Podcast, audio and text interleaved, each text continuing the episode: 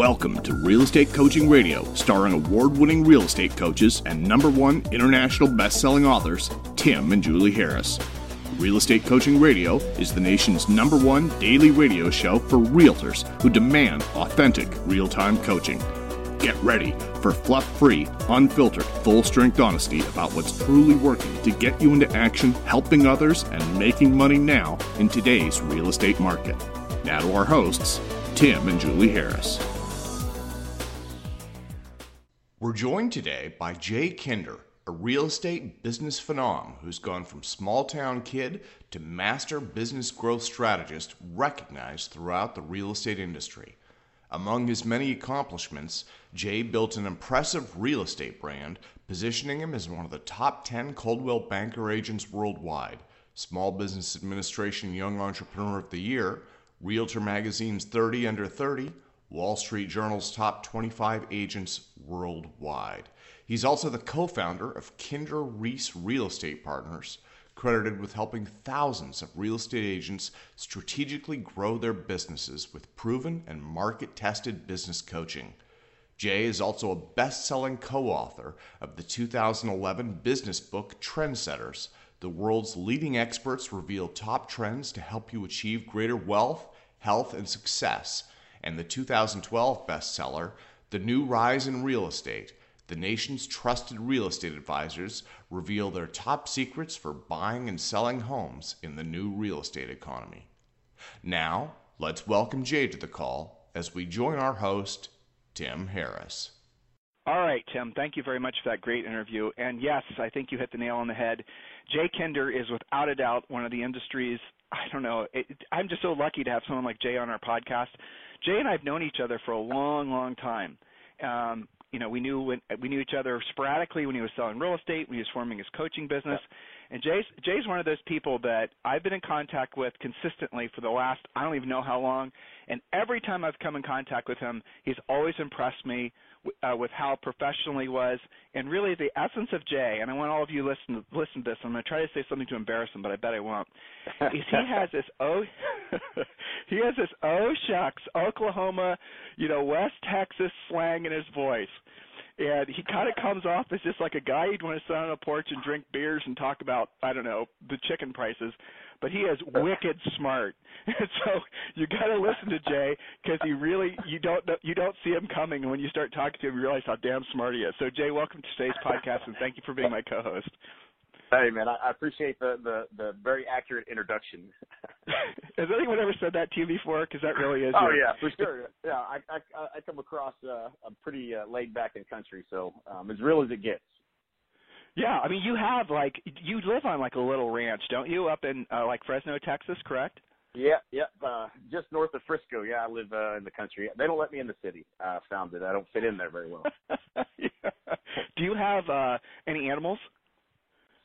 Uh, not any wild, uh, not any li- livestock. Uh, we've got dogs and cats and the normal, the normal type stuff you would see. My, my neighbors do have fainting goats, which by far is my favorite animal that you could ever have.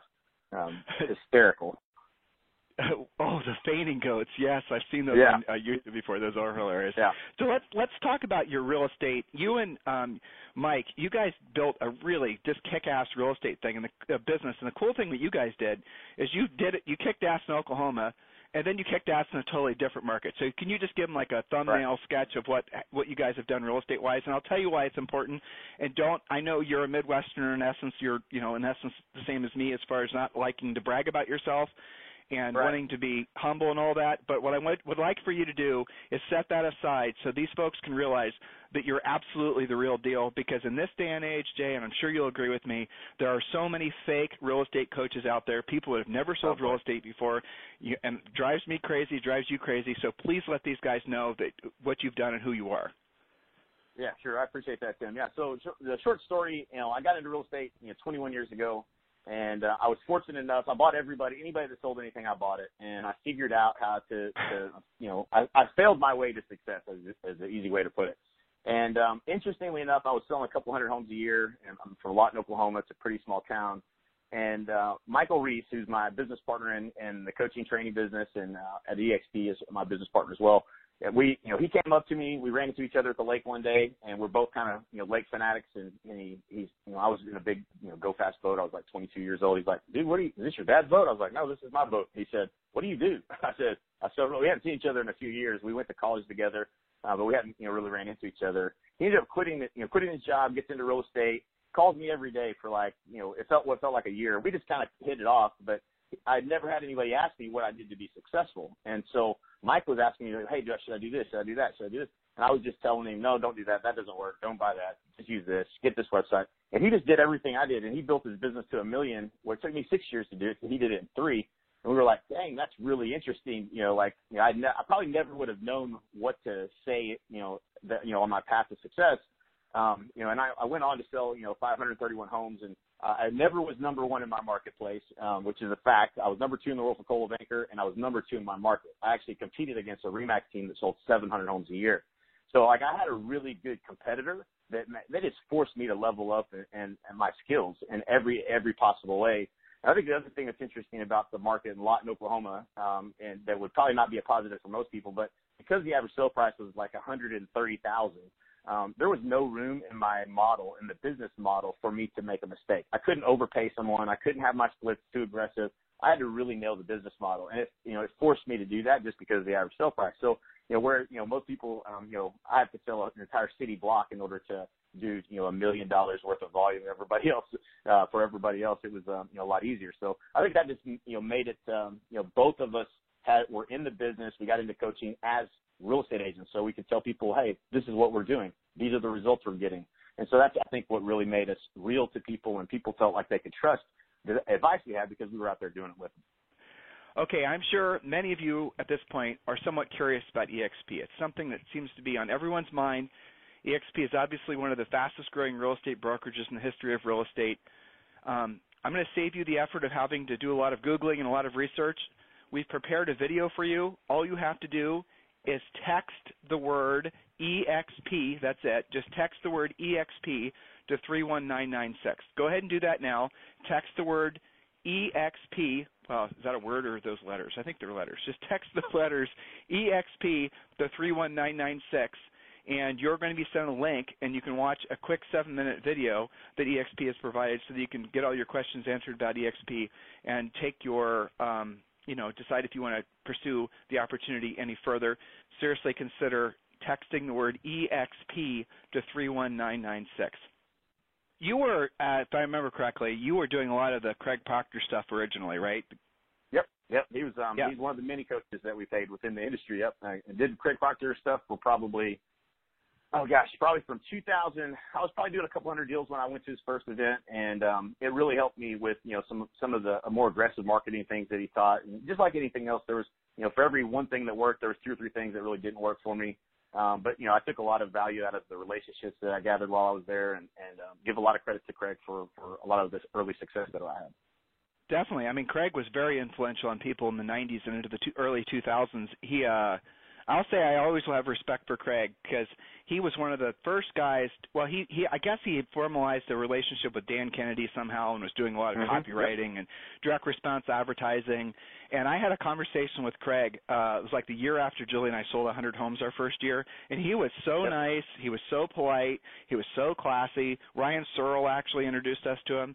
And um, right. you know the thing that the thing that was really fascinating to me about Craig, and I didn't realize it at the time, was that he people like him in our industry, and I hope that I can be seen as the same, Julie and I can be the same, and you can be seen as the same. Mm-hmm. We actually did it, practiced it, proved it, and now we're teaching others to do it. That's completely right. different than this huge sea of people that got into business since the seller's market returned, who've never actually sold any, you know, never sold real estate before, and right. really don't. And, and I'm including the tech companies too when I talk about that. Mm-hmm. I'm talking about all these Very companies true. that have emerged since 2007 that really the you know these guys you know Inman in particular and all these events oh they're they're championing them they're going to change the real estate world well no they're not all they're really do- like look at the iBuyer thing okay look at the right. iBuyer thing the iBuyer thing dude is just a rehash of the guaranteed home sale that dates back like 30 freaking years I, right. I mean, people talk about it like it's the greatest thing since sliced bread. It's been around for decades, but these new agents don't know it. I mean, some of these things, right. they're kind of amazing to see. Uh, don't you agree?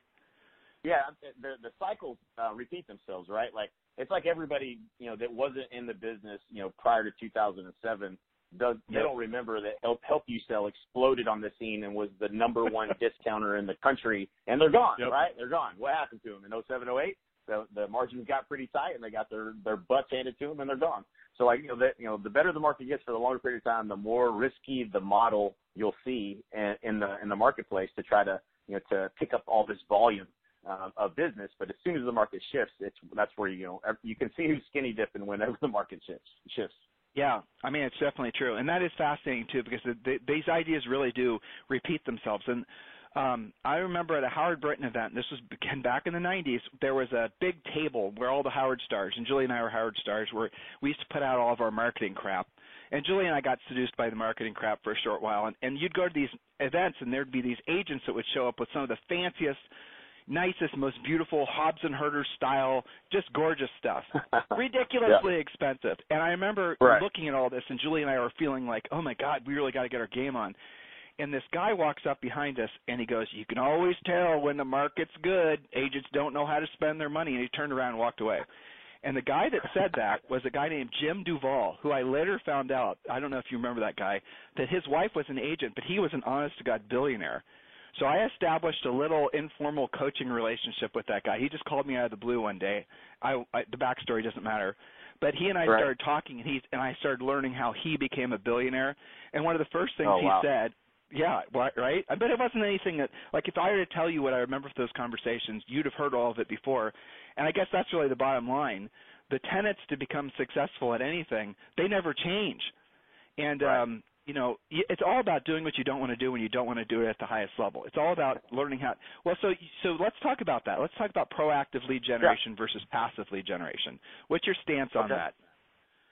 Um, yeah, pro, proactive. When you when you say proactive, you mean as far as uh, the consistency of doing the things that revenue driving generating right. your own business opposed to buying it. Yeah, put it like buying Absolutely. leads from Zillow yeah, I mean, would be uh, passive. Yeah. Yeah, my, my my the number one thing that's holding 99% of agents that are out there, and I when I say 99%, I mean agents that are doing. I don't know the exact number. I'm gonna guess. You probably tell me. 950,000 agents out of a million are probably doing less than 30 deals a year. Those agents that are doing less than 30 deals a year, if they understood one thing, and that's the principle of how the marketing use marketing to acquire a customer instead of paying other people to do that for them. If they learned that one skill, they would break through to the next level. Like that's the one thing, the one skill. There's the sales skills I believe you have to have to go with that, but the marketing skill, the ability to j- turn advertising into profit is it's the biggest opportunity in, in, in any industry too. If you think about it, Tim, like we can go out and spend a hundred dollars or even a thousand dollars and acquire a client that's worth ten thousand dollars. What kind of return on investment is that compared to any other place you could put your money? In real estate, it is just it's a huge opportunity for people who understand marketing to turn you know turn those marketing dollars into a, a tremendous return on investment. And uh, the agents that are buying things from Zillow and Realtor.com and letting them do all the marketing um, are not learning the skill set that really is what would set them apart in the market. Shall we have a friendly debate? Sure. Okay, so yes to everything you just said makes perfect sense. And just to underline what you just said, really, if you're not the one that's basically controlling the relationship, if you're relying on getting your leads from Zillow or from any other source, you're just basically the guy at the cash register who's saying, "Do you want fries with that?" And at the end of the day, there's all, most of the agents who have been licensed only since 07, who where buying leads has become normalized, they don't know any different, so they have never learned how to proactively lead generate. But I'll suggest, and this, this, and I don't, you know, that the idea of even doing marketing for business should not be the primary focus of any agent. And the simple answer is why. It's the the reason why is because it costs money. Learning how right. to proactively lead generate yourself should be the first thing that every agent does, but it's the last thing that most agents do because it does require time. It does require doing what you don't want to do and you don't want to do it at the highest level. It does require you learning how to overcome rejection. It requires you to have real sales skill. Whereas if you're only reliant on buying leads through any clever form of marketing, you are always going to be dependent on how long that clever form of marketing, how long that little gimmicky idea is going to work before it stalls out. Then you have to look for a new one. That's so. My premise is, go ahead, let's debate it. No, I agree. I agree. I, I, I happen to agree with what you're saying. And and and short form, I would say, if I if I understand what you're saying, um, you know, I would definitely say, like my son's 21 years old, just got into business a year ago. We've me Looks he, just he doesn't like you, by the way. Thank you. He's uh, he's got he's got all the talent. He's got all the talent in the world to be able to be super successful. But he does not want to do the hard work. He does not like calling expires and physicals, and it's a low hanging fruit. And so it's in every marketplace. I've never, and I mean this, never have I seen an agent that's exploded to, not that everybody should have this goal, but I've never seen anyone that's blown up their business to, you know, 100 plus transactions, 200, 300, 500 ever that didn't make those calls themselves. And, you know, okay, you can do that. Stop, stop right there. So, Jay, stop right okay. there. But that's really important. Listeners, listen to what he just said. That's so freaking important.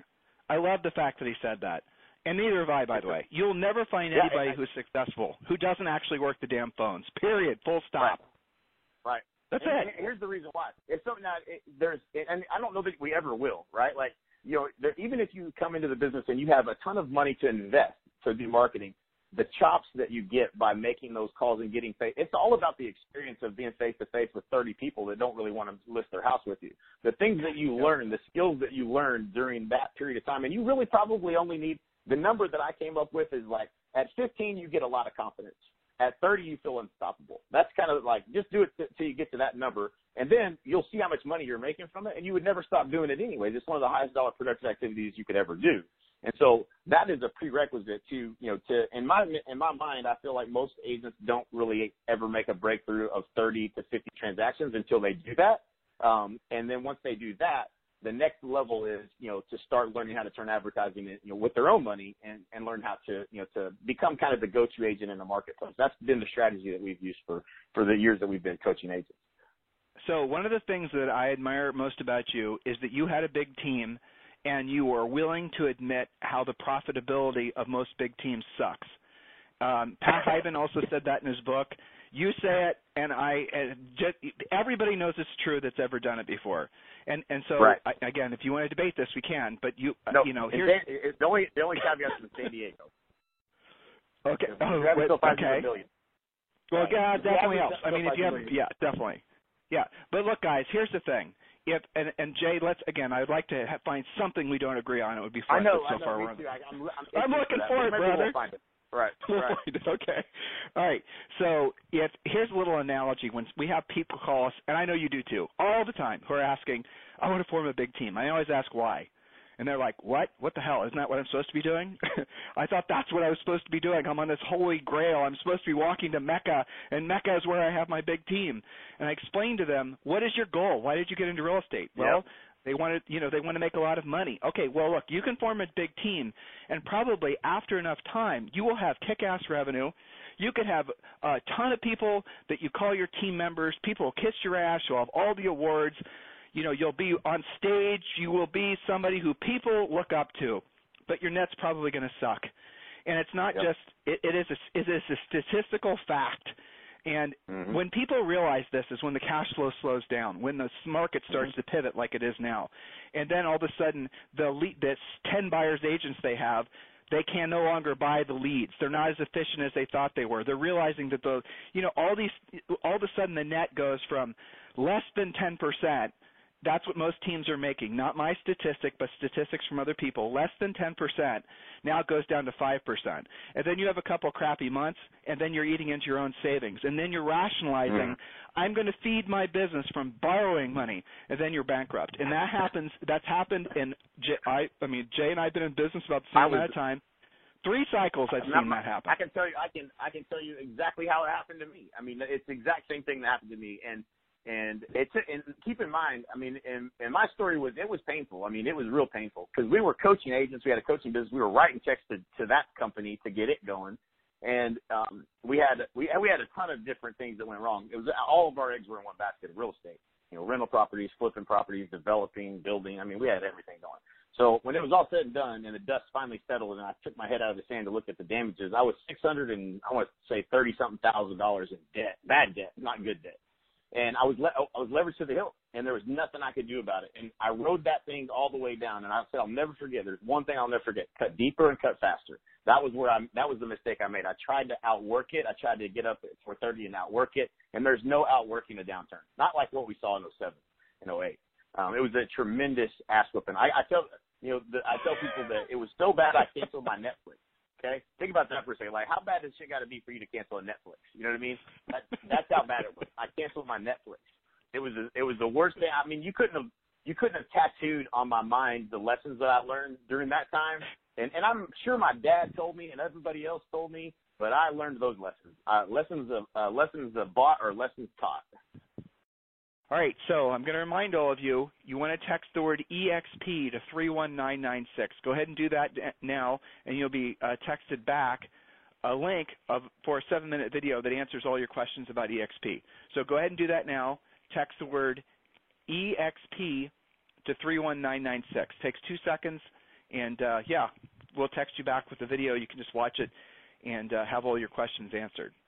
I hope people are listening out there because here's what's going to happen. Uh, you're going to discover this podcast in about a year, and you're going to be listening back, and you're going to be going, "Holy shit! I wish, wish I would have listened to that a year earlier because I now yep. have this team that I'm having to that is, is literally draining the life out of me, and I've been on this primrose path to forming this team because I thought I was going to real estate mecca where I'd have this big team and everyone would be working for me and I have leverage and bullshit, bullshit, bullshit. Okay. Yeah. Then you hear from someone like Jay and dozens of other people have experienced the same thing, and they think so.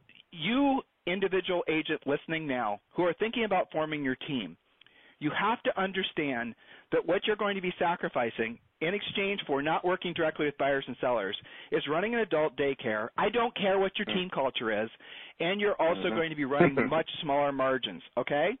Yep. That's what's going to happen. 99.9% of you are better off if you only have you focusing on primarily on going after listings and then maybe two or three assistants.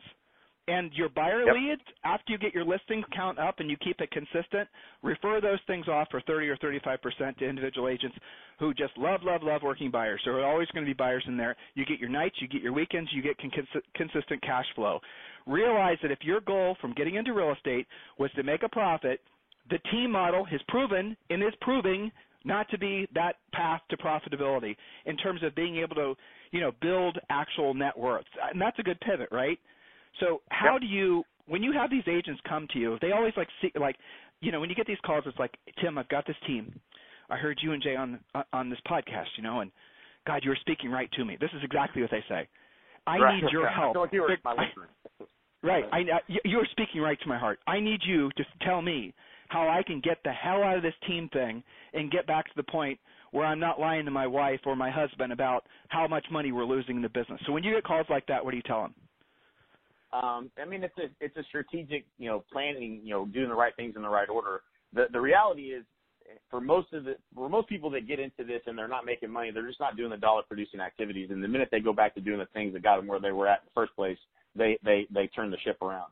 And you know, the the thing that I try to explain to people, and I and the year that I did 233 transactions, I had three assistants and no buyers agents. I didn't know anything about that until I went to Craig Proctor, learned about the whole team, then I built my business up to 500 plus deals, and not the not the slam Craig, but they used to tell me until you sell as many homes as Craig, you just do what he did. Well, I did that, and then I got I got to the point where I was at negative three percent profit.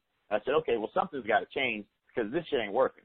So you know that was you know my lesson learned. I said, well now I'm not selling you, Craig. So maybe y'all should start looking at what you know what we need to do to be more profitable. And that was kind of how our relationship ended. but um, and nothing, you know, again, not to say that he can't help you grow a business, but it's like you said a minute ago. It comes down to what are your profit margins? Like, what is your actual money you're taking home? It ain't about like people get caught up in transactions and these awards and Ego, all this man. other stuff. It's so it is so so terrible. Like I mean, I've seen so many people's P and it's just not you know. And and and where it really hurts is because you're going to get thrown back in the business anyways. As soon as your top agent one or two agents leave you and you and you didn't have a recruiting system in place and now you're trying to you know replace them you're focused you you shift your focus to instead of doing dollar producing activities most people if they if they hire a buyer agent before they get to 100 transactions they are they just created a new job they didn't have a hiring process they didn't have an onboarding process they didn't have an ongoing training regimen and they just put themselves in those three jobs uh, for uh, for an agent to be successful. And it, like you said, it's an adult daycare. You hire one, then you hire three, and next thing you know, you know you're not doing, you're not making your calls like you used to. You're not doing the things that are face to face with you know clients, and you're giving away half the money. And that's really where you know where everything starts to break down is when you give away half of the margin on a deal that you could have done. Um, you know, there's just you know you're just going to not be profitable. You're just not going to be as profitable and you start telling yourself, well, I want to work on helping my agents become better agents. You start actually saying some serious brainwash bullshit about what your uh-huh. mission is. And people, you hear this all the time. I'm going to work. Well, I mean, Jay, you look. I'm going to work on my team culture. My job is I want to mentor agents. Brother, you ain't making no money. You're not taking care of your family. You're accumulating debt. You've got no savings. Your kids have holes in their shoes. And you think that your highest and best purpose in your business is to worry about mentoring some damn agent who's basically going to screw you in six months after they leave and do their own thing? I mean, let's just get real. You got in this business right. to make a profit. You make profit from doing what you don't want to do when you don't want to do it at the highest level. If you want to be rich, rich comes from having done, having essentially provided a high level of service to enough people that enough people are willing to pay for. And the definition of rich is where your money works for you and you no longer work for your money. So mm-hmm. let's pivot, okay? So what was, was your goal and what, what? You're welcome. See, I said that shit before, so you know. Yeah. But um, yeah. So when you are when you got into real estate, was your goal just to sell real estate until you were pushing up daisies, or what was it? What was your original goal? Unfortunately, I had no idea. I, like I didn't, I didn't even, I didn't even have goals. Like when my dad passed out this Coldwell Bank, so my dad was, he had, he got into real estate in 1977, the year I was born. So I was kind of born into real estate, but I didn't want to get into it. And then all of a sudden, you know, my job of mowing yards in the summer uh, wasn't paying paying you know a lot of bills. And I saw this guy in the office that he got like a five thousand dollar check, and I was sweating. It was hot, and I was like, "What the hell did he do today? I want to do some of that." You know, like you know. So I got kind of interested in it. Got my license. My dad sent me to Dale Carnegie. Fortunately, that helped me a lot. And then um, I, I saw that there's all this opportunity, but I didn't really know what was possible. I mean, I'm a I'm a I graduated in the top 25 of my class, but there was only 36 of us in Walters, Oklahoma. So like there there was you know there's there's not a lot you know there's not a lot of like big dream that I had what I was gonna be able to accomplish. So I remember writing down my first year's goal was thirty five thousand dollars. That was my goal, and um uh, I think I closed 22 deals the first year by accident, and I think I took all the crappy listings no one else wanted, uh, REO stuff and everything else, and then I think you know it started to grow from there pretty quickly, but uh, I started figuring out, and I, and I, I, I went to an event, and a guy was. This is funny. You'll appreciate this. So a guy named Roger Butcher. Does that sound familiar? Oh yeah, man. Now I remember that name forever ago. Yeah. So I went to one of his courses. He's kind. He was really kind of corny, but he had some really good stuff. And he was talking about for sale by owners, and nobody ever told me about for sale by owners. And I got so excited. I left the class at, for lunch, and I was driving around Norman, which is where the class was. Nobody comes to Lawton, and uh, and I was driving around. I called my dad. I said, "Man, you know about these for sale by owners. These people put signs in their yard and they want to sell their house and no agents are calling them. I'm calling these people up here. I'm gonna get referrals. That's how that's how dumb I was, right? Like I had no idea what I was getting into. But but that's you know that was how you know when I started into real estate where I was you know um you know the opportunity was there. I just didn't know what I what was what was possible. So I didn't I didn't have a 10 year plan or a 20 year plan. I was young enough that I just didn't think I needed to think about it. I wish I would have had a better plan. It wasn't until a few years later that I started getting into buying investment properties and stuff like that and really focusing on trying to build wealth. So I have a great question for you, but before I do, so if some of you listening are going to be new agents, you're looking for a roadmap, you're looking for like before you really go too far down the real estate rabbit hole and realize that a lot of it is really a bunch of people trying to co-opt your own potential. They're trying to essentially get you to believe their dream opposed to you having a formal focus and dream for yourself, which is and should be being rich where your money works for you. You no longer work for your money. I mean, that is the goal. You should make it so mm-hmm. one day you have enough passive income so you no longer have to work anymore. Some of you know that that should be your goal, but as soon as you get your real estate license, everyone's breathing down your back to buy leads or form a team, and you're thinking to yourself, well, maybe those are more important goals. And the next thing you know, 20 years have passed and you have no net worth. So before you go down that path, I'm going to give you a quick book, two quick books to uh, consider reading. Actually, I'll give you three uh, Fanatical Prospecting by Jeb Blount. Definitely get that book. Uh, number two, um, oh, Profits Aren't Everything, They're the Only Thing.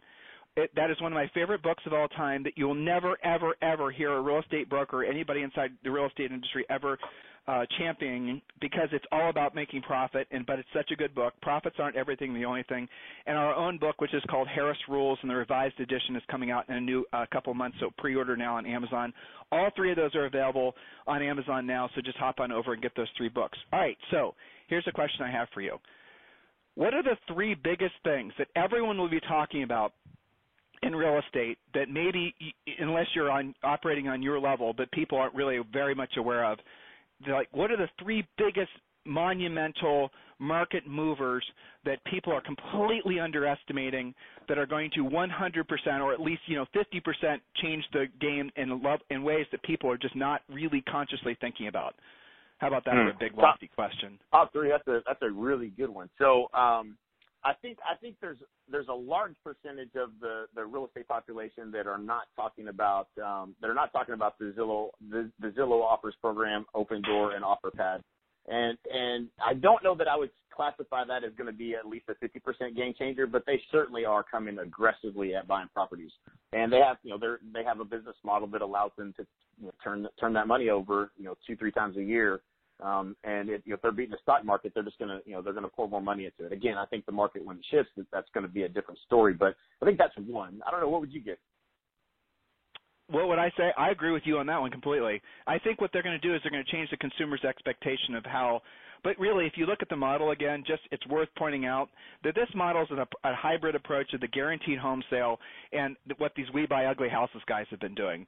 But the thing right. that people don't understand, mostly real estate agents, is these guys do not have to make like when Zillow talks about we're going to make ourselves a twenty billion dollar a year company, they're talking about revenue. And agents, I see them grinding away. Well, what's your net going to be? What's your net going to be? They don't care. They're not focused on net because that's not how that business operates. That's a revenue. Their value on the publicly traded markets is based on their revenue. So agents, you don't understand how those guys are operating. So they can um, essentially get into this market without having. They're making like around ten thousand. If you look at their numbers, they're making around ten thousand dollars per house. Now they can lose some and gain some, plus or minus. But ultimately, what do they capture? They capture the transaction. They capture the mortgage. There's on average five times more profit nowadays on a mortgage transaction than there is on a real estate transaction. So there's a great way for them to make money. What do I? Mm-hmm. And I think that idea is going to be scaled. You're going to, you know, Gary Keller's trying to scale it with Keller Williams. I suspect you're going to see a white labeled version that where people can a brokerage or even a small, you know, a, a producing team can offer their own uh, iBuyer program that's backstopped by, say, some company. Uh, you know, there's going to be hybrids yep. that are going to emerge. I'll tell you uh, another little side note, and I know you know a lot of people that do this, Jay, is people that run uh, radio ads. They've pivoted their radio ad to be more aggressive, to sound like the iBuyer ads, and they're getting all those iBuyer leads. And uh, you know, so the industry is going to react the iBuyer momentum is not going to slow, but I doubt if the agents, uh, the industry is going to be complacent. So I agree with you on that point. I would say right. the next big thing that nobody's talking about that everyone's underestimating, truthfully, is uh, EXP.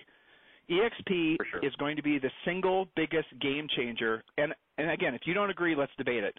But in my opinion, EXP Realty is going to be the single biggest game changer that our industry, at least in my uh, professional career, which is you know basically the same amount of time as yours, that it's ever experienced. I don't think there's anything that's come along, not Keller Williams, not Remax, not not any of the technology companies, nothing that's going, not even uh, uh, even to a certain as far as influence on agents. What's good, what benefits agents directly.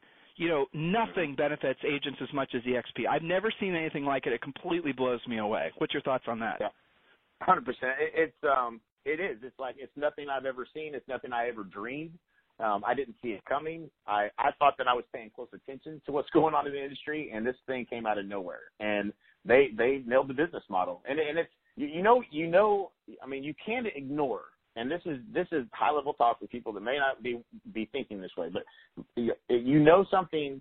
You know the business model is right when you see the kind of growth you're seeing.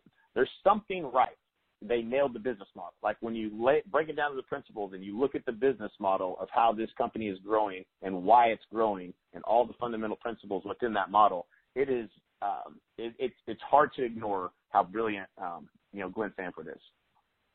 Definitely. Well, that, see that. Okay, so in a condensed version, we had been um, pursued by EXP for five or six years in one form or another, and just wanted to be on our podcast. They wanted to, you know, let so and so from EXP wanted to be on the podcast, and we always pushed them away. And my mind, and I was 100% wrong, was I was like, oh, I don't want to. No, that's an MLM. Oh no, I don't like. I don't get the whole virtual campus thing. I had all of this misinformation that I was uh, basing my own decision making uh, on, which was wrong. And then it, they invited us to go to a live EXP event that was down somewhere near Austin, and we went. And I had never been to an event before like that, real estate wise, in terms of how normal agents are benefiting from a business model, from a brokerage model. I've never seen anything like it before. Everyone talks about, oh, I want to be part of this brokerage because of this, that, and the other thing. But really, brokerages for the most part are fungible. They're the same. They offer the same thing. They offer the same benefits to the agent. The biggest difference is EXP. And so when you're around a bunch of agents who are benefiting in multiple ways, making money from multiple ways because they're associated with their brokerage, and they're finally feeling financially secure, and you have conversations mm-hmm. with these with people where they have this sense of relief. The monkey that that was on their back, that was omnipresent, that was weighing them down, you know, it isn't there anymore. At least it's starting to leave their backs. And when you're around people like that, I don't know. I've never experienced anything like it outside of going to church, which I need to start going to right. again so yep. I can stop swearing. Right. Yes. I mean, so, right. but right, but as far as EXP goes, like, why would why does an agent what are the what are the obvious benefits to an agent say virtual compared to their current brokerage model? And because again I think most of the brokerages are virtually the same. Why would someone join EXP what have what have you seen from the people you know number, who you've coached that join yeah, EXP yeah the number the number one reason that that that I see people joining is is alignment and in all honesty the business model it, it allowed the kind of alignment for people that are extremely successful real estate agents to now actually focus on helping other people grow their business in ways that we've never been willing to do before because there was no financial alignment. And when you get top talented people to want to help you and to be financially uh, rewarded for helping you grow your business, and really ultimately your opportunity at EXP is your also re- your responsibility.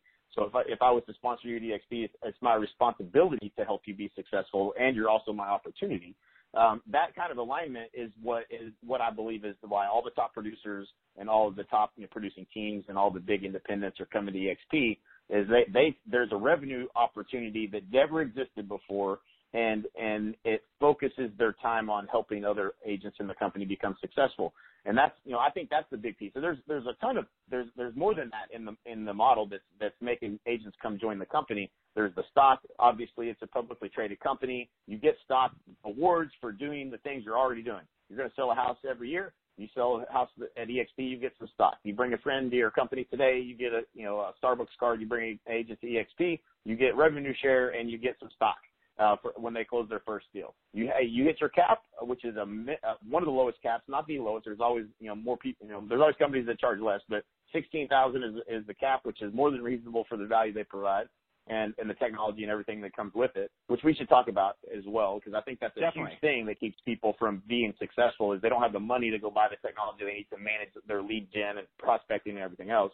Um, but that's that's a huge um, it, it's a huge opportunity for someone to if you're going to be in real estate. I don't know anybody that says they're going to be in real estate less than 10 years, and and most of them longer than that. So if you're going to be in real estate for the next 10 years, and you have the ability to earn, and you can earn the $16,000 cap that you that you paid in, you can earn that back in stock in the company.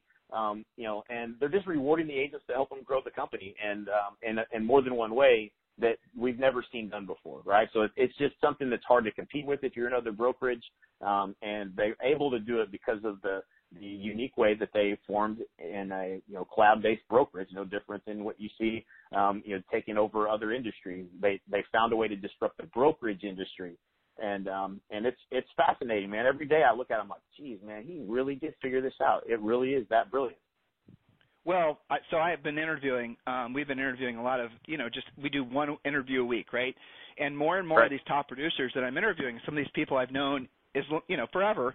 They're switching over from whatever company they're with over to EXP, and I always ask them, you know, you were with XYZ real estate company forever. You're known as being the dominant XYZ co- uh, agent in that particular market.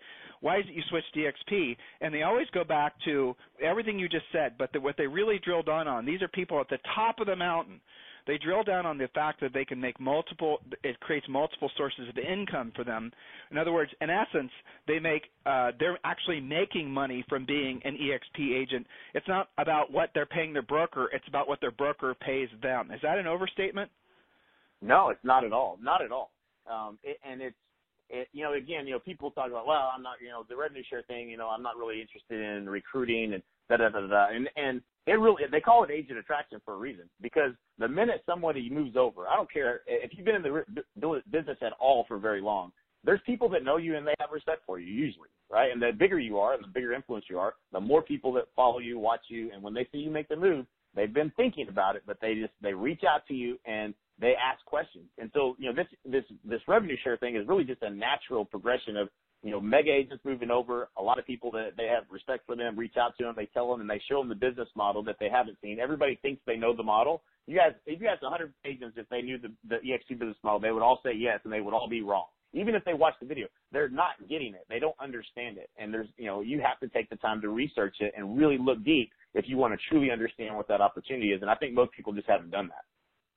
No, that's true. And a lot of well, so here's let's talk about specifically the revenue share. And if you can do it in a form of a story, do you know of anyone you could like? Because I've done a bunch of yeah. interviews and I could kind of tell they've yeah. told their own stories. But I know you've, uh, you know, you're having in your own coaching, you've run across National Association of Real Estate Advisors. You've come across a lot of people that have switched. Why are people? Talk about yeah. the revenue share. Talk about what you're seeing people so I experience. I had a guy. I so I had a guy um, that that called me up and he'd watched one of the interviews I'd done that's on YouTube or whatever, and he said he goes his name's Dan Hillsman, great guy, and he he said you know I'm thinking about you know making a move and you know just wanted to you know understand some more. He had some questions about EXP and this that and the other, and he was asking me a lot of questions about the technology that was being offered because he was paying a thousand dollars a month at the time for a Commissions Inc. site. And he was wanting to make sure that, you know, I'm going to get something that's, you know, like what I got. And um, at the time, they were offering Commissions Inc. and, and fully supporting that, and um, also KV Core. Both of them you got when you joined EXP. You got two. Um, today, I think I'm not 100% sure. I think they still will offer K, uh, the CINC site, but I don't know if they support it. I know they heavily support the, the KV Core site, but and all, all the same, they're basically they all do the same functionality. Features, you know, features are the same. Um, so, anyways, you know, he was really like he was looking at the thousand bucks he was going to save. That was why he was going to come over. He's like a three million dollar producer, and he said, you know, this revenue share thing sounds really nice, but you know, I'm not real sure about it. And then he kind of got more excited about the revenue share. He called me again a month later, and you know, over the course of a couple months, we talked several times, and he finally said, you know what, Jay, I really, I really, you know, I really like you. I think, you know, I think you could help me with my business, and and I'm I'm pretty sure that I'm going to make a move. So he moves over, and um and he started asking me more questions about revenue share. Next thing, you know, he said, "Hey man, you know my broker is a real nice guy, you know, and and um you know while, while I'm leaving, you know, I, you know, I, I kind of want to show him the business model because I think he would be really good if he came over and if he, you know, if he gets it." I said, "Well, tell him this," and he told him, you know, "Hey, you know, I think I'm about leaving." He said, "Well, before you leave." You know, at least sleep on it. And he said, okay, well, watch this video and poke some holes in it. Tell me what I'm missing here, right? And so the broker watched it. Broker ends up coming with him, and ends up he, he ends up getting phone calls from all these other agents in the company when he when he left, and he ended up putting them on the phone with me, like one after another. And I, I just we would I would say, watch this video, get on a call with me, and we did that for for weeks for weeks and weeks and weeks at a time. Long story short, short the guy's got I think um, somewhere in his revenue share tree, or you know somewhere between 75 and 100. I haven't really looked, but you know that's that's a, a large number of people. He told people, he told people, he told people, and he is ecstatic. He's blown away by you know his passive income that's paid paid for. I'm not going to give exact numbers, but it's paid for all of his personal expenses, his house, his cars, his, you know his you know all of his basic needs are met now in less than a year. And, and not not because he focused on recruiting, but because he said, "Hey, yeah, I can put you on the phone with the guy that can help you, you know, help you answer your questions." And am I willing to do that all day? I would absolutely help them because those people are. I get the revenue share off of them too. So it's a it, it's it's unique, and everybody that says, you know, I don't think I'm going to focus on revenue share, the minute they get a little bit of revenue share, they're like, well, how do I do some more of this? And, you know, you know, it's a, it's a, it's a real, it's a promise made and a promise kept by the company. It's not like profit share where you don't know if it, if the if it's going to be there because you don't know if the if, if the company's going to be profitable. It's revenue share. This is a I tell them this is the deal Mr. Wonderful always does. Okay, if you if you're getting the same deal as Mr. Wonderful, you know you're winning because Mr. Wonderful's deal, he'll do anybody a deal where he gets a royalty off the top. You know what I'm saying? And let's look, yep. let's look at who look at let's look at who else is getting revenue share off the top. Hmm, what is that three thousand dollar fee that Gary Keller gets um, off the top of every agent? The hundred and uh, whatever it is, how many ever hundred sixty thousand agents, half uh, five hundred what is it, five hundred million dollars a year off the top that goes to Gary Keller man, kudos to Gary. He's getting revenue share. He's smart. That's it's a good deal if it comes off the top because you know you're going to get it. And that's what revenue share is at EXP. It's real simple. And the only reason it's even there, like for those that want to talk, call it an MLM, the only reason it's there is because in this model, there's not an actual, there's not, there's not a regional or a or a franchisee that is responsible for growing the company. So Glenn had to figure out a way to get uh, agents to want to recruit to the company. Let's just reward these agents for helping us grow the company. Hey, that's a pretty good deal. We all kind of like that. So it's just you know it's just a different business model. People are a little bit afraid of it because they maybe don't understand it, but it's it was brilliant and it's been incredible for a lot of people, including Dan Hilsman, who now is in a place that he you know after being in business 15 years, you know if he wants to go sell real estate he can, but he doesn't have to. Well, we've had other people we've interviewed, and listeners, you can go back and listen where they're telling their own stories and they're kind of shedding light on how much they're getting from revenue share. And he's not understating how amazing some of the. And it really, I like what you said too. It's really about. Uh, and again, this is the same story I've heard over and over again. Even if it's a normal agent that moves over, someone that's not, you know, maybe they're selling three million, four million, or even two million, they're always going to have people ask them uh, questions because everyone seems to be EXP curious, as I like to say. And when they're yeah, EXP curious, they'll yeah. And by the way, listeners, uh, he mentioned the video. If you want to watch this video, I found um, a quick, easy way for you to do it. Just text the word EXP EXP to 31996. Uh, there's no way not all of you are curious right now about the revenue share. Right. It's ex- it's explained partially. All you've got to do is text the word EXP to 31996.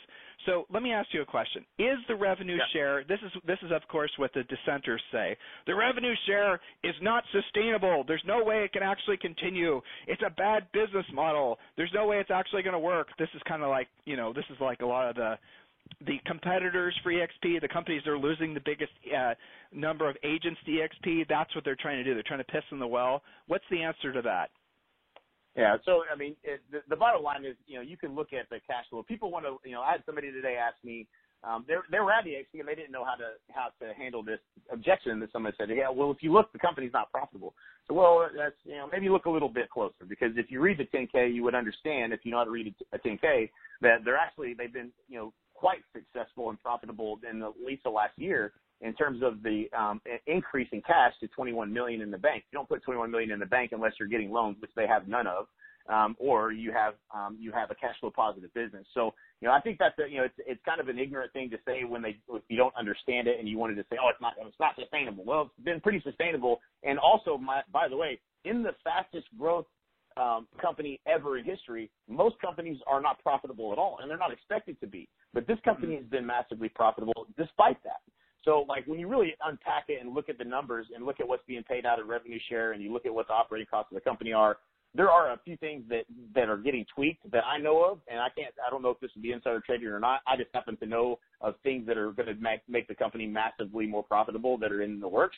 Um, um, and I, I have zero question as to whether or not it's sustainable or not. The other pieces are we haven't even added mortgage or title to the company's business model. Um, all the other ancillary income streams that you could have as a brokerage uh, from a coaching, you know, uh, arm or whatever the case may be. There's so many ways that this company can add revenue um, that it's it's it's silly um, to think that it's not sustainable. It's just it's ignorant, is what it is so you and I are not going to certainly talk about share share value or whatnot, but I'll, so I had an interesting call with someone this morning who was just professing up and down that the you know uh, you know this is this was somebody emailed me wanted to ask a question was comparing brokerages and all that, and he had he was with a current company that basically had talking points to talk down EXP, and it was oh the stock the this and the other thing, and I said listen I'm not smart enough educated enough or really uh, you know I don't have enough experience to be able to tell you to to absolutely say what you're saying is true. Do you? And, and then he said, "Well, I mean, do you have a Harvard MBA? Have you studied their K1? Have you actually talked with someone about studying all their public filings? Have you read all the, you know, all the other things?" And he said, "No." I said, "Why don't you do that and do your own homework, opposed to just being brainwashed by somebody who obviously has an right. agenda with you not having an open mind to EXP?" And that's what I told him. And he said he would do it. Man, and that's great advice. But that's great. Well, that's but but it's the truth, right? You, you say that again. I hope everybody heard that. Like what you, it is the truth, and it's it, it's it's exactly what it is. It's seeking truth instead of allowing someone to convince you. Us don't don't listen to us. Don't believe us. Do do your own research. Ask questions and seek truth. Right? Just seek what what do you think is true. Determine on your own what you think is true. And I think that's that's the best advice that you could ever give someone because you don't want to just believe us because we're excited about it. What if we were wrong? You don't want to believe just like you don't want to believe somebody who's trying to poo poo on it because they they want you to stay where you're at or they have an agenda or a reason why they don't want you to you know to to they're trying to, play into your fear basically. They're trying to play into your fear. And it gets it right. gets back to why you originally got into business. And you know what actually Jay, this is a good pivot. You mentioned rental properties, you mentioned buying rental properties. Julie and I certainly, you know, bought a ton of rental properties if you had I'll be interested what you say about this. If you knew about EXP when you first got your license, okay, and you had the opportunity to build your brokerage around all the revenue creating streams that EXP has created for you, created for agents in general, would you have been that gung ho buying rental properties? No, hands down. Hell no. How about that? Hands down. no, no. My my I, I have I have horror story rental property stories for days, and you know I've never I, I've never in any month. I've, and again, I bought them all in Lawton, Oklahoma, which is part of the problem. There's just not an appreciation there, and the market's just not that great for rental property. But you know, I mean, it's you know, there's never a positive number. I mean, it, for as long as I've been doing it, and as much of them were paid off, I I never could turn a month where things were just massively profitable with my rental properties.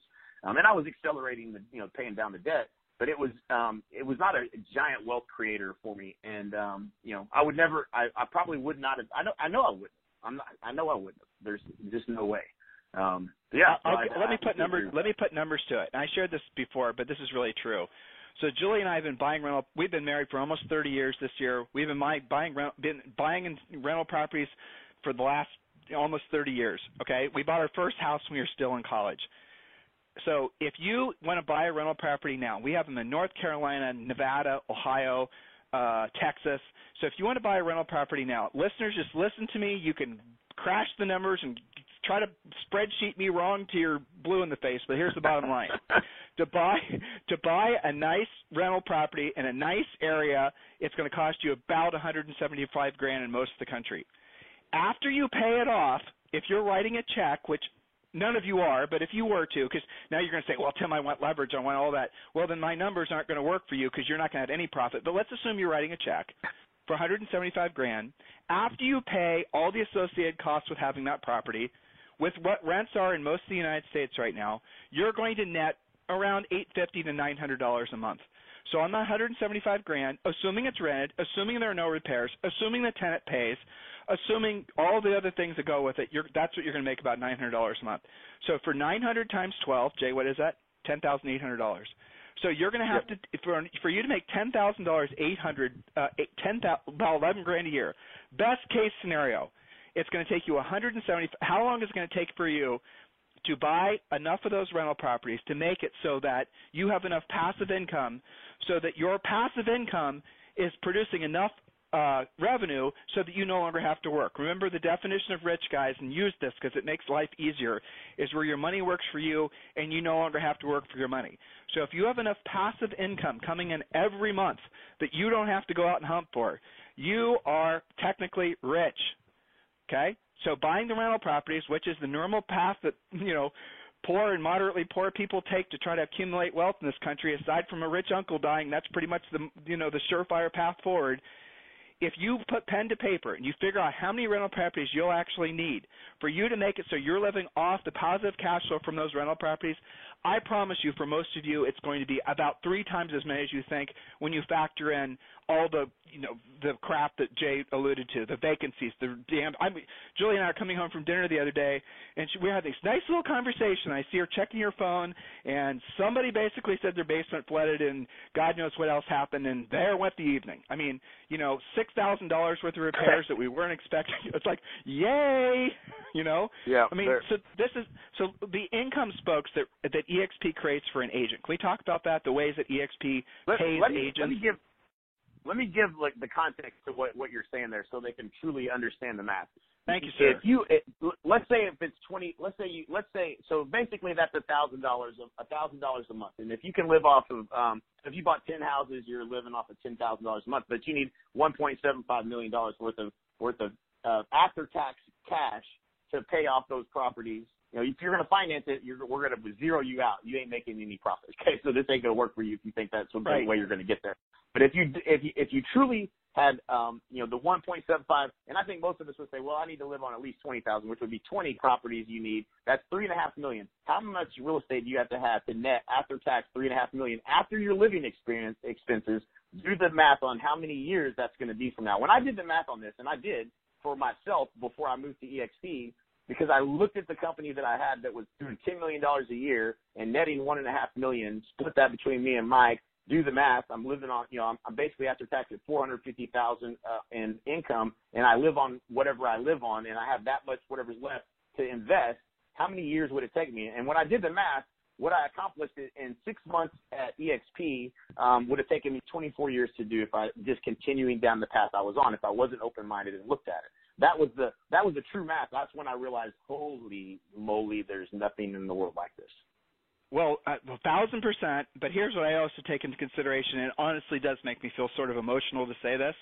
But I think about all the time and all the effort that Julie and I put into buying our dozens of rental properties, the money that we had to earn, the extra bullshit we had to put up with.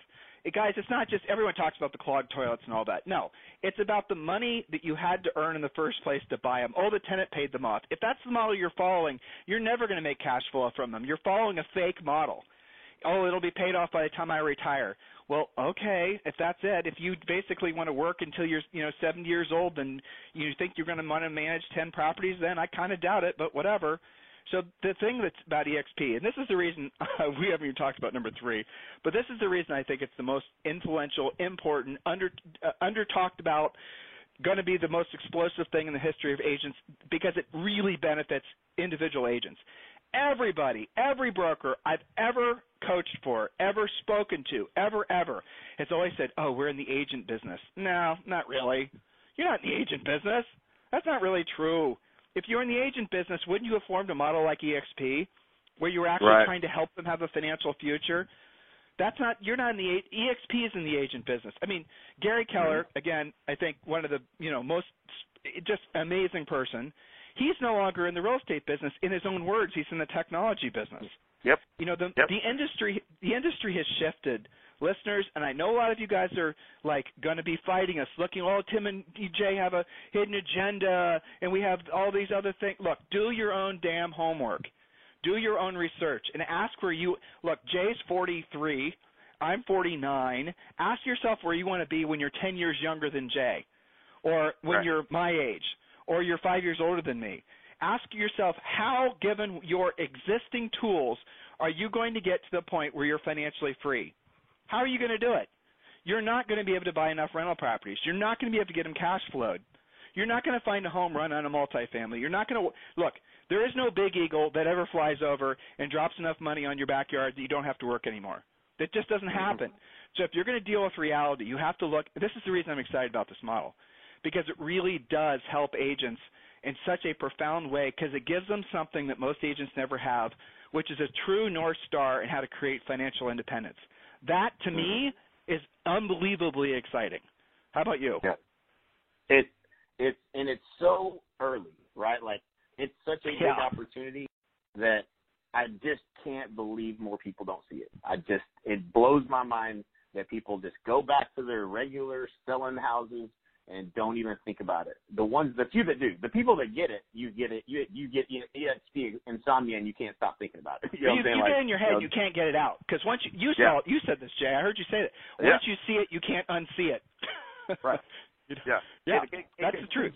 Because you because you if you take the time to do the research, which you did and I did, and anybody who is is serious about the rest of their life and what how they want to spend it, um, their time, effort, and energy, um, it, they do the they do the, the they do the homework. And if you do it, you're going to have a hard time sleeping until you get to talk to someone like us to help you get you know get clear on how to take advantage of it. I know what you're thinking. You're very curious, especially now that you're learning more about the revenue share model that EXP offers. Go ahead and text the word EXP to 31996. Just go ahead and do that now. Just text the word EXP to 31996 and we'll text you back a quick video that explains everything you need to know about EXP in just a quick seven minute video. And we'll also give you access to having additional questions answered. So while you're thinking about it, go ahead and text the word EXP to 31996. Do that now, EXP 31996. Text the word EXP to 31996. Okay, so I'm going to ask you a hard question, okay? You knew about this as long as I did. You've known about EXP for as long as I did. You only really started to show to get involved uh, about a year ago. Why did you delay? You must have been a skeptic. You must have been ignoring it. Yeah. Why is it that it took you so long to come around?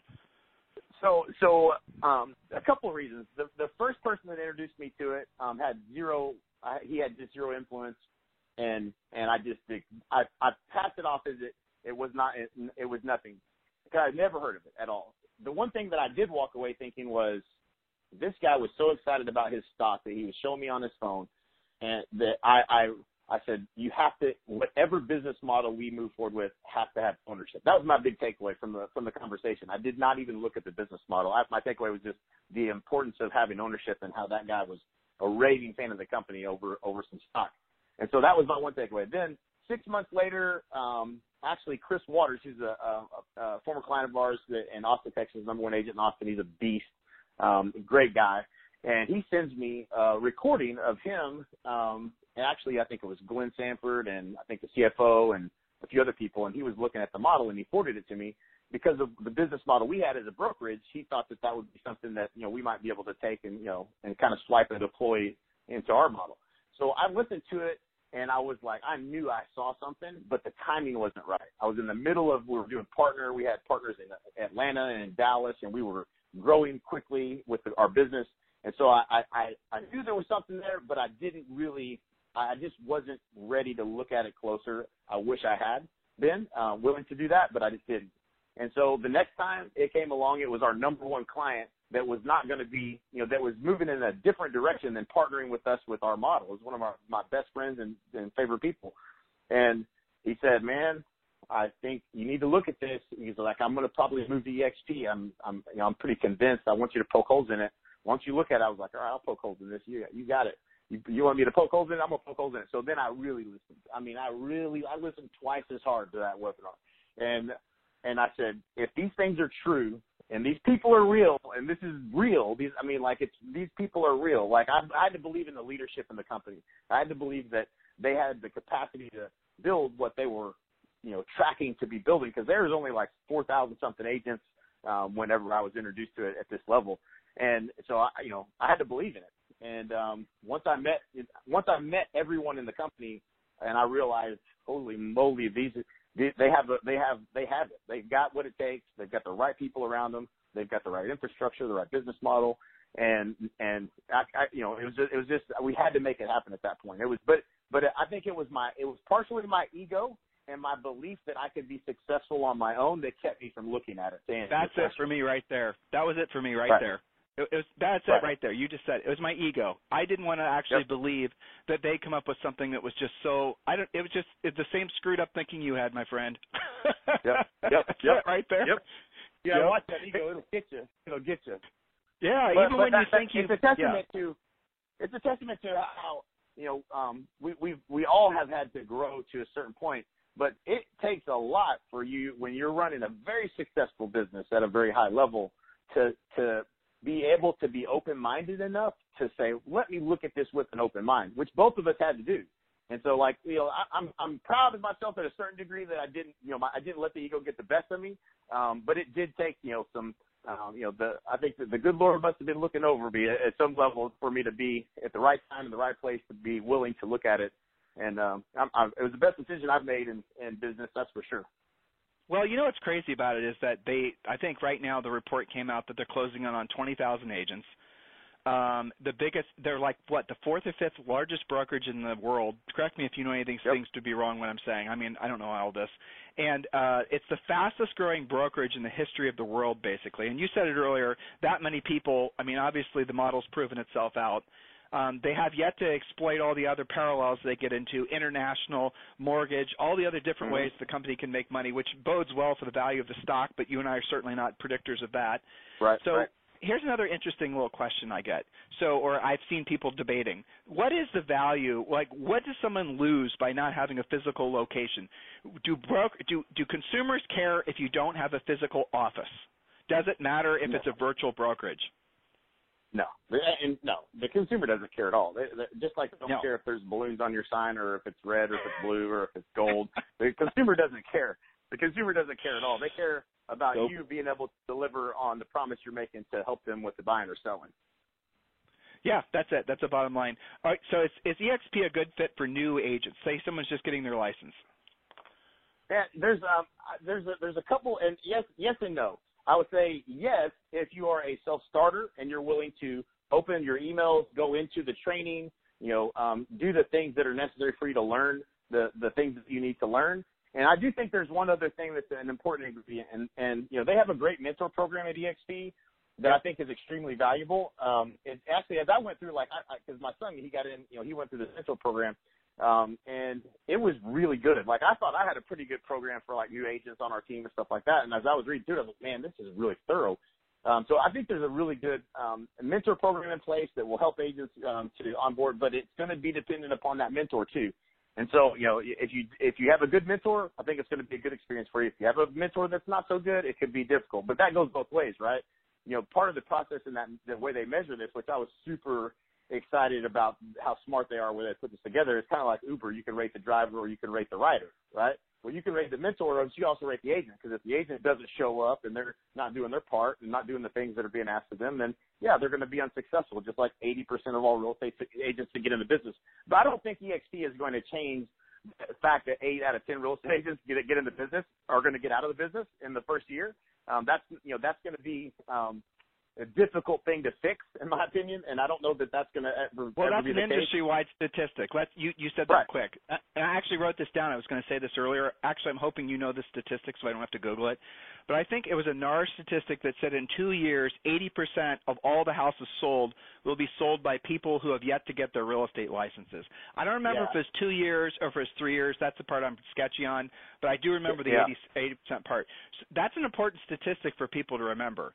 And I'll say right. it again, again. Don't hold. If I'm wrong about the two years, so what? It still makes the point. In two years, eighty percent of all the houses will be sold by people who have yet to get their real estate licenses. I heard a great podcast today. I listened to Joe Rogan, and they were talking about yeah. the fact that um, you know all this automation and this AI is going to make a bunch of people lose jobs, and the other and they're da da da da. da. Well, guess where those people are largely going to go? A lot of them are going to get real estate licenses. So yep, for you yep. to think, for anyone to not see the tremendous opportunity that is in real, so you all probably do see that that being an agent is probably the best opportunity that there is available, unless you have a bunch of startup money, unless you want to you know buy a Chick Fil A or something crazy like that, which you know I don't know why you'd want to compared to selling real estate. But if you combine that with being an EXP agent and you look at the different ways that they pay you versus your, you know, what you pay your broker, that really does change the, the game plan. So you can make money selling real estate, you make money hypothetically off the stock, you make money off hypothetically off the rev share. If you hit icon status, they you don't actually you get your stock back, you get your your uh, cap back in the form of uh, EXP stock. I mean, and, and they support you so much through the technology. Like if you go down the checklist of what it would be to create the perfect brokerage. You said this earlier. I mean, Glenn literally must have had a checklist, and he must have said, right. "Okay, got that one done, got that one done." There's there's no real comparables. There's no other brokerage out there that's offering. Here's here's another thing I hear sometimes when so we get Jay the number one question, number two maybe we get from our podcast because it's got so many listeners is we get what brokerage should I choose or when do I know it's time to ch- uh, change brokerages? I know you've talked a lot about that. But I'm curious, when you have someone who's asking you what brokerage they should consider, and you're telling them EXP, but they're in a part of the country where there's not a lot of EXP agents yet, what do you tell them? I mean, how can they get their minds around the fact that they don't see outside of their own little world and the fact that there's not EXP hasn't really hit their market yet? How do you help those people to see the opportunity? Right. Yeah, I think um, I think for a, a lot of people in those in that scenario, it's an it's a huge opportunity. And if if they're mm-hmm. if they're not an if, if they're an influencer, it's a huge opportunity. And I, I you know I treat that with um, the utmost urgency because the you know if you're the first in a marketplace and it's small and you, there's not anybody that's an influencer that's joining, and there's a very few of those markets left. But if there is, it's a huge thing because everybody knows about it and they're just waiting for that one person they have respect for to join. And then it's it's like a snowball going down the hill after that.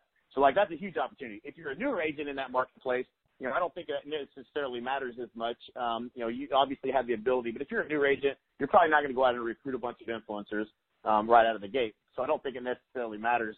Um, it doesn't matter to the consumer, and so it doesn't. You know, the systems that EXP has is going to train you, or it's not going to train you and you know either you have a good mentor that you you know have um, that can help you um, or you don't. And i think you want to make that decision based on you know um, feeling comfortable with you know the people that are going to be supporting you as far as uh, your mentor and their upline. I think that's an important consideration. Well, and also they have, you know, you let's just be a little self-serving here, Mr. Kinder. I mean, you don't have you can join, you know, our coaching program or Jay's national. Tell them, you know, tell them about the website and whatnot. So you guys, you can get education outside of EXP, but the reality of it is, is that for those of you getting started, um, there is a ton of information that's available on their website and their virtual campus and all of that. And it just look, I'm going to go back to what Jay and I were in such adamant agreement about it a second ago. Set aside what you hear from us. Set aside even that you feel excited and motivated by what we're talking about, as I know you do. Set aside what you did hear or didn't hear or did watch on YouTube or didn't hear from. It doesn't matter. Do your own research. You cannot rely on other people to make decisions for you. This is too mm-hmm. important of a decision. This is too critical. This is your future. This is your family's future. And look, Jay said it right. This is this company is just getting started, which goes back to the reason why I think it's the second biggest, most influential thing ever uh, that's mm-hmm. going to be what everyone's talking about in 12 months, but everyone should be talking about now. So the easy button way for you to learn more about this company, your first step is just text the word EXP to 31996. Jay, do you have another little bit of time so we can talk about maybe what number three is as far as the biggest thing yeah. that everyone's going to be underestimating? Okay. Yep. I, I have a, this is on everyone's mind, and I have opinions on this. I'm sure you do too. So what I mean, we talked about Zillow's getting into the iBuyer space. We touched on the whole iBuyer thing as point number one how it's going to sort of transform the expectations that consumers have for agents and the services we offer. I think that's largely true. What do you think Zillow's next move is? Where do you think Zillow is going to be? Like, where is it that they're going to be in 12 months that people are underestimating or maybe overestimating? Yeah. So yeah, great question. And and I know a couple of agents that that landed the account of Zillow moving into um, new markets, like in Florida. I know who who landed mo- most of the big cities in Florida. I don't know if they're going to take over all of them. And and the, I know what the margins are on that opportunity and what they're paying and and, and what they're offering the agents. It's going to can be you helping. Talk? Can you tell, share the numbers um, if you can? I, I think I can. Um, they're offering basically a thousand dollars when Zillow makes the purchase. They're offering um, to pay one percent on the relist of those properties, which is going to really help the um, agent build a huge presence in the marketplace because they're talking about buying a thousand homes in Florida next year, which is a small piece of the pie when you really think about all the homes that are going to sell in Florida. But um, but it's an aggressive move, and the and the reason that they're wanting to work with a real estate agent, my perspective, is because they they don't know that their data analyst got it right. Which I can tell you from experience, I can go look at the Zillow price of my house and tell you that they're going to fuck this up if they, if they don't have somebody in the marketplace helping them. So there's an opportunity there for that agent, but think of how small that is. You get a thousand bucks on the purchase, and there's not much margin in that in terms of the per, you know the person's in paper. Um, and they're doing thousands of CMAs on top of all that just to get offers out it's, there. It's the REO model. Them. That's what it is. Right. This exactly. It's the REO model. Yeah, I mean, yep, basically, exactly the bank they're they're copying what the banks did, basically back in the in the in the foreclosure crisis. Exactly what Jay is describing is exactly what they're they're mimicking with how they're basic. And actually, the banks paid more than the thousand dollars per unit. The banks actually, yep. I I didn't know the commission, I didn't know the fee was that low. Holy crap! Mm-hmm. Right. So on the purchase, there's not a whole lot to do, um, but but you have all the you know all of the CMAs and everything you got to do on all these properties, and they're trying to figure out okay if it's close enough within this margin of what we think it is and what you think it is, then you know there's probably some type of grade that you get for getting that right.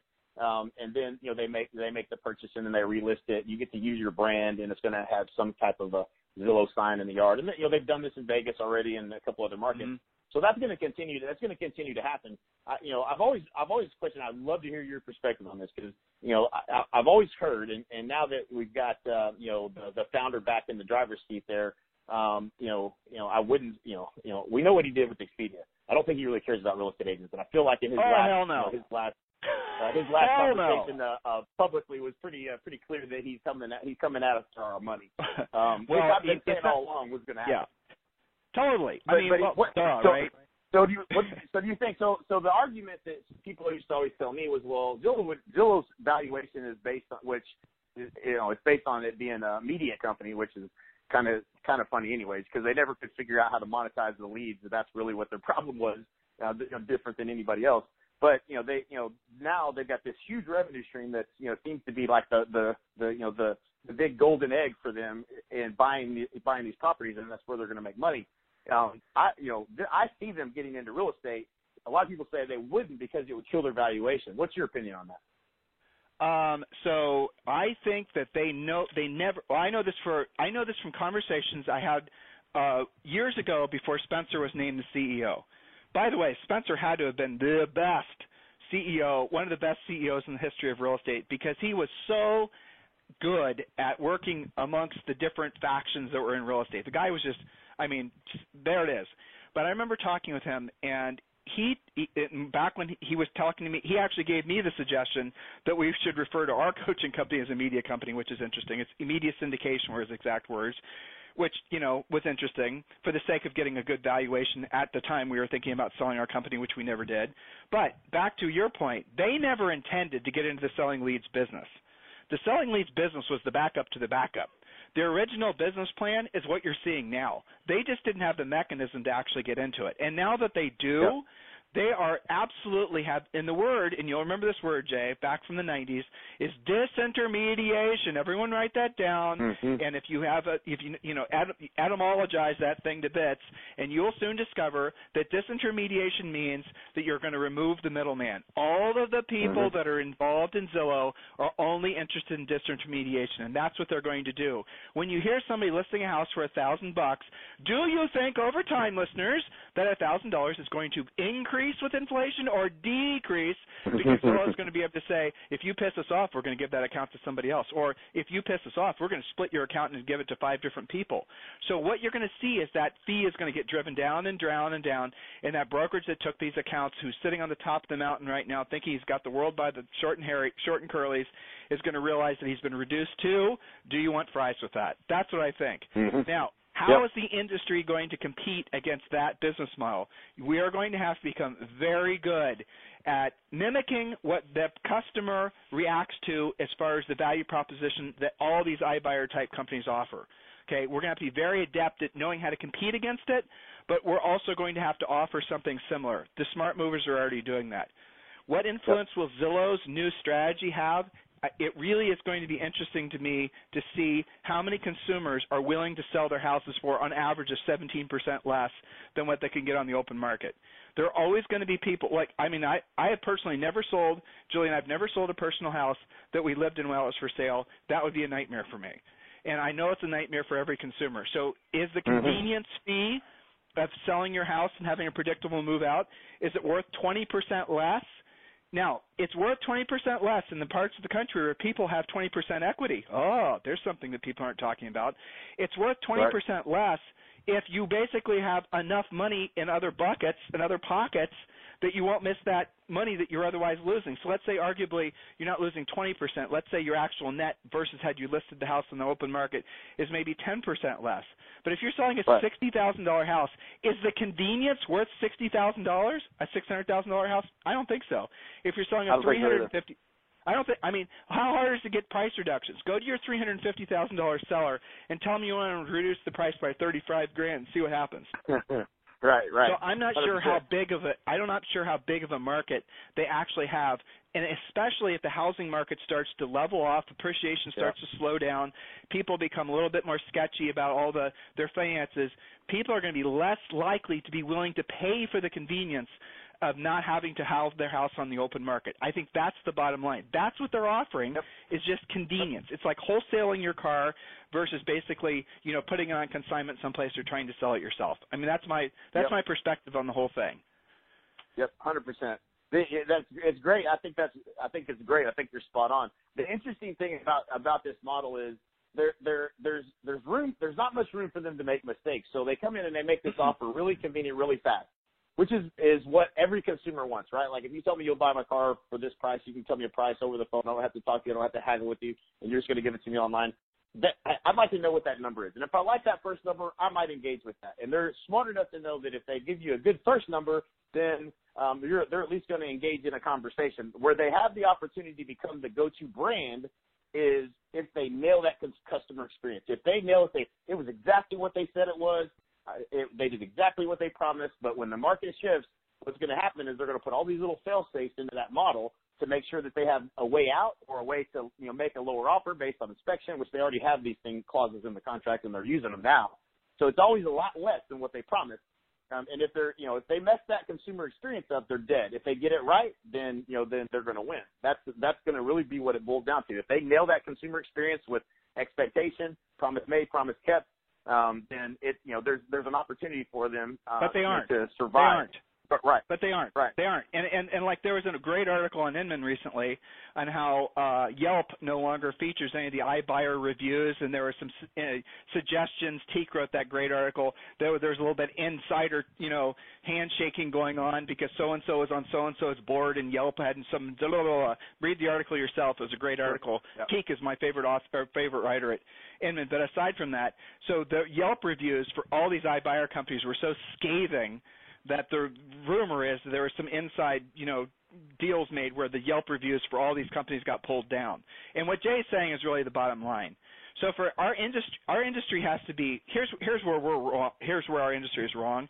Not seeing that the consumer was willing to pay that convenience fee. That's what I like to call it because it's easy to understand mm-hmm. it that way. Not seeing that they were willing to sell it for less and not offering that first. But do you really think the industry is not going to react? Well, they are reacting, and let's see what happens from it. From an individual's practitioner's perspective, how do you compete with an iBuyer company? You have to understand that ultimately what that consumer is paying for is that convenience. And the way for you to sell around that is maybe you have to mimic what they're doing. How can you do that? You get some investors that are willing to buy the house for the same price as what Zillow is willing to offer. Uh, that's not hard. In any marketplace in the country, you can go to an investor Bob and offer to sell him a house at you know a 10 or 15 percent discount, and he's going to buy it. You just make an agreement that when he puts it back for sale, you list it with him.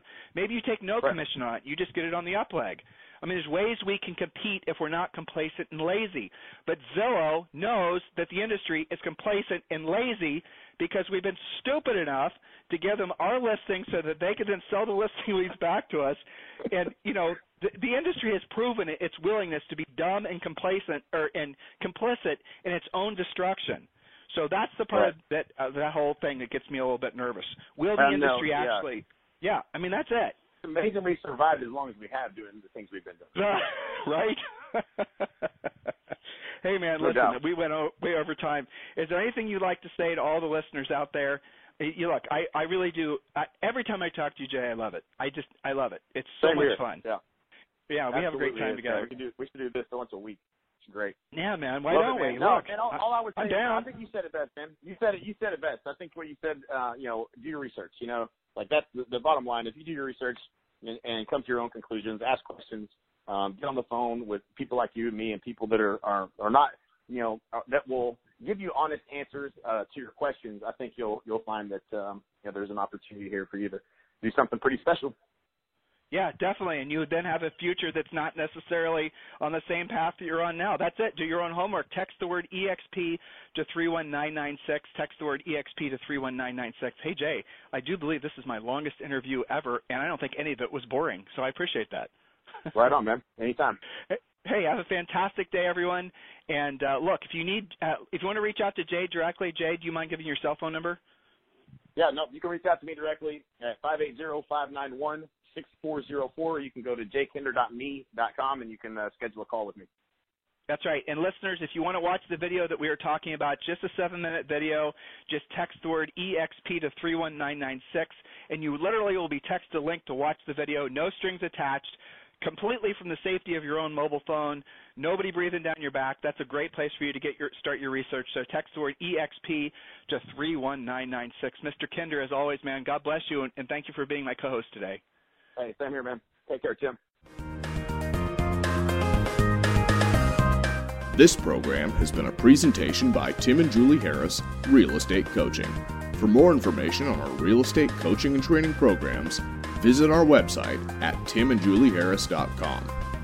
Remember to tune in weekdays at noon for upcoming shows, and until next time, thank you for listening to Real Estate Coaching Radio with Tim and Julie Harris.